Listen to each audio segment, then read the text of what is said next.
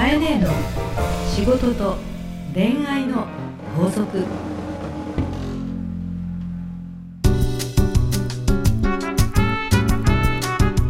番組ナビゲーターのタグです。カエネの仕事と恋愛の法則だいにじゅうごかい始まりました。はい、カエネ今週もよろしくお願いいたします。よろしくお願いいたします。えー、前々からですね、うん、思っていたことがあったんですが、えー、この番組、うん、あのリスナーの皆さんに、うん、いつもあのプレゼントを出してるじゃないですか、はい、それがですね、やたらいつも豪華だなと思ってこれは豪華だよね。豪華ですよ。であの正直ね、はい、そんなにたくさん応募があるわけじゃないんで、えー、当たる確率相当高いと思うんですよ。です、ね、まだマニアックな番組じゃんそういう意味ではね、あの同じ方の、あの一度当たった方は何度も応募って方もありますから、えー、あの割と確率いいので、えーはい、皆さん応募しませんと。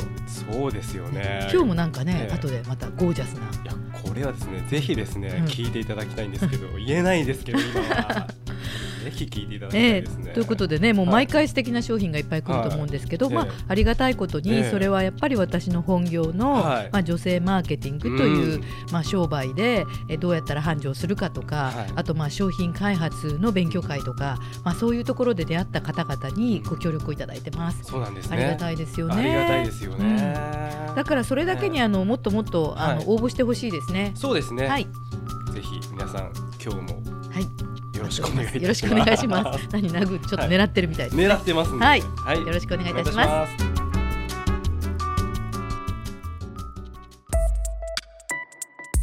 今日も皆さんから届いたメッセージをご紹介していきたいと思います。はい、まさこさんですね。うん、えー、ごじゅうだい女性です。はい。段取りが良い女性は仕事がよくできるけれど、うん、え私の経験では恋愛では意外にうまくいっていない気がします、うん、えちなみに子育てはバッチリです、うん、えー、かえ姉さんのコメントを伺ってみたいと思い書き込みしましたということで、まさこさんありがとうございます。はい、まさこさんなんかもうごじゅう代ってことは、えー、いろんな周りの人のこう様子を見てきたりとか、うん、はい、まあ、友達を見てきたりとか、はい、そういう経験からなんでしょうね。そうですね、うん、でまああの結論、はい、そうです。ああ、そうなんですねっていう人は多いですね、えー、ああ、そうですか。カエネの周りでもやっぱりそういう方が、うん、それこそあのずいぶん前に、えー、あの ピーアンドジー にね元おられた、うん、はい、え杉浦リタちゃんの、はいはい、えー、セミナーがあるよって告知をした時にですね、はい、あのリタさんが書いている過去の書籍にですね、えー、マーケティングでものすごく勉強して、はい、マーケティングで成功してきたんだけれども、はい、いざ恋愛になるとことごとく失敗したと、えー、でえそれをどうやってやったらあの恋愛で成功できるかっていうことを悩んで、え、うん、えマーケティングを導入したってあのいうのもね、あの彼女がよくセミナーでも書籍でも書いてるから、はい、あの言って大丈夫だと思うんですけども、はい、結局私の仕事のマーケティングも、えー、ラブとラブたった一人の人が振り向いてくれるってことがとても重要なわけで、はい、お互いの関係がうまくいかないと、うん、あの幸せになれないんですけれども、うんね、仕事でバリバリマーケティングをしていた彼女も、はい、恋愛ではなかなかうまくいかなかったっていうふうに言ってるわけですから、はい、それだけですね、うん、仕事をバリバリする人はうまくいかない、はい、なんでだと思う？うん、なんでなんだろうな。じゃあナグーはさ、ええ例えばこう振り返ってよ、はい、今でもいいわ自分で、えええー、仕事がすごくテキパキできて、はい、えー、優秀で、はい、段取りいい女性を彼女にしたいですか？好き？苦手？どっち？結局自分にないところなんですね、うん、そのバリバリとか段取りがいいとか、うん、だからそういう惹かれるんですよね僕は。惹かれますね僕は。惹かれる。惹かれますね。で付き合ってったらどうなんだろう、はい、付き合っていく付き合ってってみると、うん、だんだん、うん、おひょっとしたら、うん、あの合わないかもしれないです自分とはルーズなんで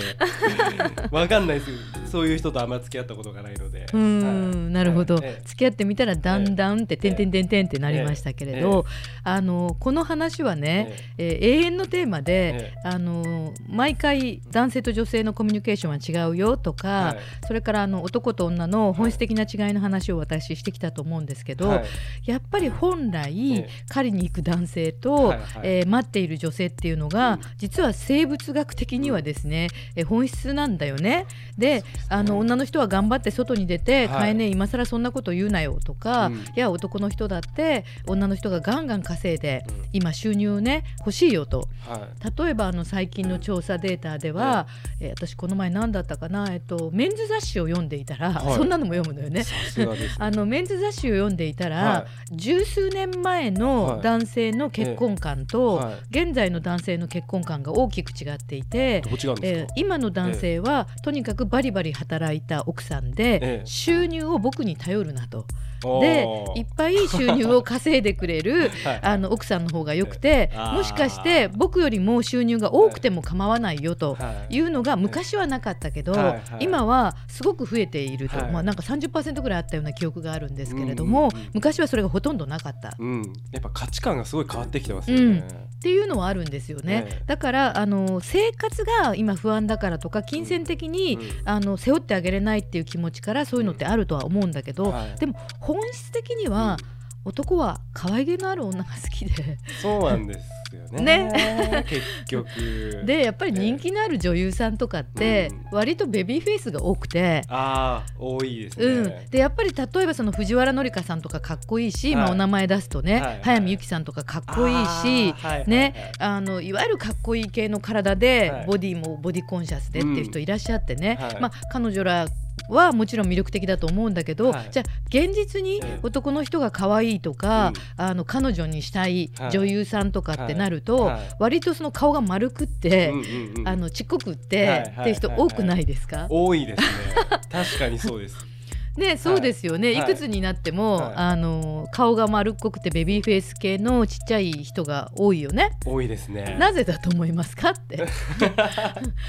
特に日本の女の子はそういう人が人気なんですよね、えー、なるほど、まあ、やっぱりこうバリバリ働く女性よりかも、うん、やっぱりそういうちょっとこう癒し系な感じの方がやっぱり男性は落ち着くんですかねうん、なんですよね、うん、それで一応アドバイスとして思うのは、まあ、私もいっぱい失敗してきたのね、うんうん、これだけ喋れれるし、ええ、これだけ仕事マルチにやるから、はい、まあはっきり言って、はい、可愛げがないのよいやいやいや、いや本当自分で言う概念が素敵ですよ本当にで今、はい、ナグーが言ってくれたように、ええ、そう自分で言っちゃうってところまでの領域に行けたのよ、はい、あ、なるほど、それは大きな一歩なんですね。そうそうそう、概念にとっても。でもにじゅう代の頃はこれ言えなかったの、はい、なるほど、で負けまいと思ったし、はい、頑張って評価されなきゃってやっぱり思ってきたから、はい、バリバリ働く女性って、うん、なんとなくいいんだけど、はい、可愛げがないっていう、 こう微妙なところがあるからやっぱりどっかね、はい、男性に、はい、あのそうは言っても教えてもらうとか、ね、謙虚であるとか、はい、可愛らしさがないとですね、まあ、人は構いたくなくなるよねじゃあですね、楓、だからこういう方がどうすればこう、うん、恋愛うまくいくのかなというアドバイスですよね、うん、そうなのよね、はい、あの恋愛では特にだと思うし、はい、普段の恋愛じゃないところでも実は大事なのは、はい、謙虚さと愛嬌。謙虚さと愛嬌ですか、うん、やっぱりそうですよね。例えば会社で私もたくさんの女子社員、はい、男性社員を採用してきたけど、はい、優秀で、うん、えー、どこどこ卒で、うん、仕事はどこどこ企業にいて、うん、これだけのことをしますっていうキャリアリストを見て、うん、すごいなって思うんだけども、はい、まあ可愛げがないと、うん、あの後で教えたくないし、うん、育てがいないっていうのあるじゃないですか。でどっかやっぱりあの男性としたら、はい、えー、教えてあげる好き、はい、みたいなものは、うん、あの欲しいなって思ってらっしゃると思うんですよね、うん、だから私は今女性起業家という仕事をしていますけれども、うん、はい、女子で仕事をバリバリ創業して頑張った女性っていうのは、うん、はい、結婚途中から起業しちゃうと、うん、最初にご主人とうまくそこを噛み合わせないまま夫婦になっちゃって、うん、はい、その後お互いがバリバリになると、うん、価値観がずれていって離婚になるって方はすごく多くて、うんうん、で逆にそういう方っていうのは再婚もすごく多くて、うん、後に仕事を頑張る中で、うん、その頑張りを受け入れてくれる、うん、またはそこからちょっとドジな様子とか、うん、可愛らしさが少しこうふっくらと出てきてた時につながって、うん、あの再婚されるって方がすごく多いんですね、うん、だから最初はお互い頑張っちゃうから、はい、あのどうしても可愛らしさがなくなるっていうのは、うん、男女の力関係で見たら、はい、やっぱり残念ながらあるのかなって思いますね。なるほどですね、うん、分かりました。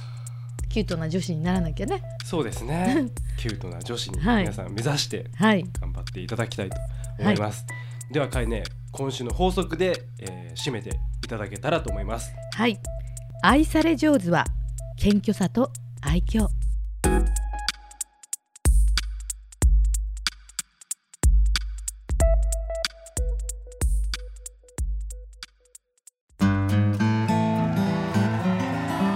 番組リスナー皆様へのプレ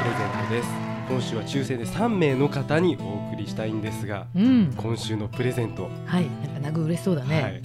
発表したいと思います、はいえー、グルメミートワールドさんから、はい、極上の生ハムとのマリアージュを楽しむギフトということで、すごい、ちょっとなんかすごいヨーロピアンな感じです、ねはい、もう読んでるだけでなんかこうゾクゾクしてきますね。え、なになに、生ハムとワイン、しかも極上の、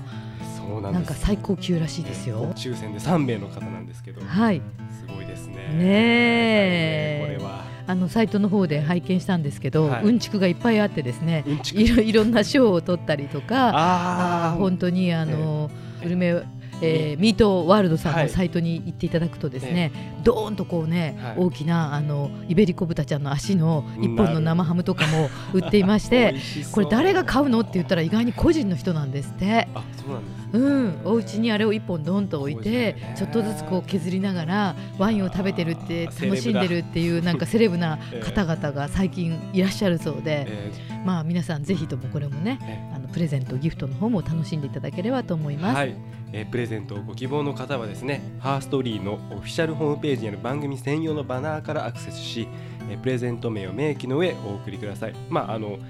極上の生ハムとのマリアージュを楽しむギフトということで、まあ、うん、生ハム希望とかでもいいですね、はい、そうね、あの長いのでね、長いので、うん、はい、生ハム希望と、生ハム希望でいいかもしれないです、はい。えー、ユーアールエル は、はい、えー、herstory ドット シーオー ドット ジェーピー エイチ イー アール エス ティー オー アール ワイ ドット シーオー ドット ジェーピー です。えー、当選者の発表は商品の発送をもって返させていただきたいと思います。カエレイの仕事と恋愛の法則。さ